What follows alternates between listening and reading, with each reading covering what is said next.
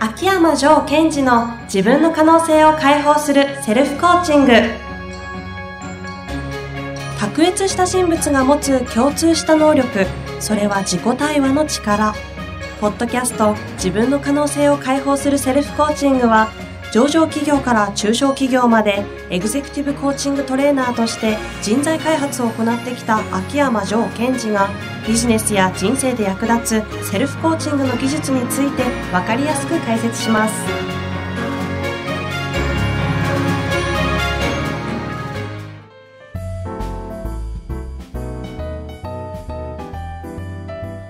こんにちはナビゲーターの遠藤和樹です秋山城賢治の自分の可能性を解放するセルフコーチング第6回城さんよろしくお願いいたしますよろしくお願いします。あの今日から城さんと呼ばせていただこうかなと思うんですが よろしいでしょうか？もうもちろん。はいなんか秋今普段ですねあの城さんと呼ばせていただいてるんでうん。なんとなくこう秋山さんと呼ぶのが違和感がありましてやっぱり城さんにねはい。戻したいはいと。いうことで許可をいただきましたはい。私もその方がなんかこう気持ちがあ、楽になります。本当ですか？いいですね。じゃあ、あの、前回に続いてですね、今回は、あの、セルフコーチングに重要なことということで、前回、アウトカムという、もう聞いたことのないような概念を、切々とアリスと、あの、私を使ってじゃないですが、ごご解説いただいたんで、今度はもう一つの、良い質問とは何ですかというのを教えていただきたいんですけど、はい。はい。良い質問とは何？良い質問って何ですかね？まずその、遠藤さんの良い質問とは何ですかっていうのが良い質問ですね。はあ、なん、それが何年かがわかんないですね、はい私には。えーじゃあ前回説明したアウトカムも踏まえながら話をしていきましょう。はい。遠藤さんが、えーいい質問何ですかとうん。聞いてくれた時のアウトカムは何だと思います？私が良い質問とは何と聞いた時のアウトカムは何かアウトカムって確か、えっ、と、目標とか、そのプロセスとか、その状態を含んだやつでしたよね。そうですね。あと欲しいものとか。なんだろうつまりといい質問は何かってことが分かることによって欲しいものがあるわけですよ。ああ、えっ、と、それが分かることによって、うん。分かれば、私が分かれば、その結果、聞いているリスナーの方々が理解され、そうすると、秋山先生、ジョーさんがやっていることがしっかりと伝わり、そうすると、こう、音声を通して、なんていうんですかね、疑似的に、そう、ジョーさんが普段、セッションとか1対1でしかできないようなことをできたりするような方々が増えたらいいな、みたいな。うんうん。はい。それが、えーまず遠藤さんのアウトカムで、はい。そのアウトカムの方に、アウトカムをゲットできるために質問をしていくわけですよね。はい、はい、はい。自分に対してってことですかね。セルフコーチングで言えば。はい。はい。で、いい質問っていうのは、今まさに言ったように、質問をすることによって、脳がアウトカムの方に向いていくものをいい質問と言います。おーアウトカムに向いていく質問がいい質問。はい。ほうほうほう。あ、シンプルですね。うん。つまり、こう、もうちょっと言うと、脳に方向性を与える。はい。これがいい質問です。うーん。じゃあ、例えば悪い質問ってどういう？悪い質問は、えー答えが出てきてもアウトカムに方向性を与えない。つまり、えー全く寄与しない。こういう質問がいっぱいあります。例えばなんだろう？例えばですね、うーん、私はネガティブですか？とか。そうですね。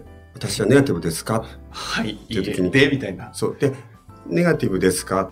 とか言って、はいとかいいが出たと。うん。あやっぱり私はネガティブだったんだと。それで、でですね、何も手には入らなそうですね。あとは、えっ、と、なんで私は遅刻するんだろうみたいな。あ、それダメなんですか？ちょっと待ってください。なんで私は遅刻するんだろう？それをなんで、いや、こうだから、ちゃんと朝寝るときに、あ、飲みすぎだとか、なんかその寝るとき、寝る前にこういう準備をしてないからだとか、いろいろなることで解決しそうじゃないですか。うん。で、その理由が分かったところで、はい。じゃあ、えー飲みすぎだと。はい。じゃあ飲みすぎなきゃいいだけじゃないですか。まあ、そうですね。あれ、それじゃダメなんですか？飲みすぎなきゃいいから、飲みすぎない。で、それができないから遅刻してるわけですよね。確かに。確かにそうですね。うんえ、これを別の質問、いい質問っていうふうにすると、例えばどうなるってことですか？はですから、まずアウトカム設定するわけですよね。あ、はですから、遅刻をなんでするんだろうの前に、うんうんうん。私はどうなりたいんだろうと。私は遅刻しないようにするにはどうすればいいだろうではないんですか？そうですね。まずアウトカム設定をしてないので、欲しいものがまず分かってないんですよ。ほうほうほうほう。え、例えばちょっとお願いします。例えばなんですが、えー、アウトカム設定で、なんで私を遅刻するんだろうと思ったら、うん。その代わりにまず何が欲しいんだろうってことを問いかけます。ほうほうほ欲しいものですよね。う。はい。例えば、うん、何が欲しいと思います？遅刻をしない、ししたくない人が、うん。えっ、と、遅刻をしないことで、ちゃんと会社に行って、その会社の人たちからの信頼を得たいとか？うん、うん、うん。そうそう。ということは欲しいものは、えっ、と、きちんと決められた時間に出社をすることによって信頼を得るとか、うんうん。それから仕事をスムーズにスタートさせるっていうのが欲しいと。例えば、そう、あありそうですよね。ということは、いい質問っていうのは、え自分の脳とかが今言ってくれたアウトカムに向いていくような質問がいい質問ですね。ほうほうほう。で、ちゃんと決められた時間に行って、えっ、と、信頼をみんなから勝ち取るという方向に向くために、どんな質問をしていくか。で、その時に、なんで私は遅刻をするんだろうと質問をしました。はい。えっ、と、お酒を飲みすはいぎはいはい。るからだと。うん。じゃあ飲まなきゃいいよね、みたいうな。んその何の解決にも向いていく。まあまあ、やれるとしたらお酒を飲まないように努力はすることはできるかもしれないですよね。で、努力をできるんだったら、いい質問と言えるってことか、逆に。うん。ただし、多くの人はできないから悩んでるわけですよね。え、じゃあどうすればいいんですか？これって。で、その時には、まあ、この場合だったらば、うん、なぜっていうのは案外使いづらい質問で、うーん。どうやってっていうのはいい質問、使いやすい質問ですね。どうやってつまり、どうやって遅刻をしてるんだろうと。そっちですかはい。え、どうやって遅刻をしないだろうじゃなくて、どうやって遅刻をすることに成功するしてるんだろうと。またけったいな質問ですね。どうやって遅刻をすることに成功してるだろう、うん。はあ、酒をいい感じで飲みすぎて、うん。朝、いや、もうその時点でもう明日のことは考えられないような酩酊状態になって、お風呂も入らずに、ベッドにそのまま、スーツのまま倒れ込んで、あの、タイマーもセットせずに、そのまま寝るので、いい感じで遅刻できちゃう。うん。寝坊してうん遅刻できちゃうとか。ということは、えーそのプロセスの中で、はい。さっき言ってくれたアウトカム、はい。そのことはいつ差し込めました？どういうことですか？差し込めるっていうのは。いつイメージできたか？今のプロセスの中で、いやいや、だってお酒飲んで酩酊状態で倒れ込んでるんで、一ということは、そのアウトカムっていうのは、いつ思い出してよかったんですか、えー、飲む前じゃないと厳しくないですか？うん、飲む前ですよね。じゃあ飲む前、明日も仕事だーと、はい。で飲み会だーって時に、うん遠藤さんだったらどういうイメージになってるんです？えっと、それはどういう意味ですか、えっと、そのアウトカムをイメージしろっていうオーダーの、オーダーがあるとすればってことですか、まず仕事終わった、はい。えーこれから飲みに行くぞと。はい。その時に、えー、と自分の中で、えー明日の仕事のことっていうのはどこに置いてあります？どこに置いてあるか明日の仕事のことどこにも置いてないですそのままもう飲んでますもん。気持ち的には。あ、お疲れ様乾杯のモードがもう入ってそのままもう会社出るんじゃないですかね。そうやってるんでしょうね、多分一つは。はい。つまり、えー飲む前にもう脳みそが飲むイメージになっちゃってるので、うんうん。もうそのアウトカムっていうか欲しいものってどっか行っちゃってるわけですよ。ああ、もうまあそれはそう。えそんなもんじゃないですか？こう、生きてるとって言っちゃ変ですけど。でここではい初めてどうやって遅刻に成功してるかがわかるわけですね。